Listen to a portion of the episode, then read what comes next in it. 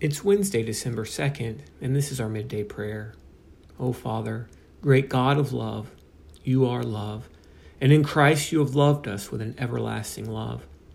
As soon as you touched us with life, you knew that it would cost life to bring your love into fullness.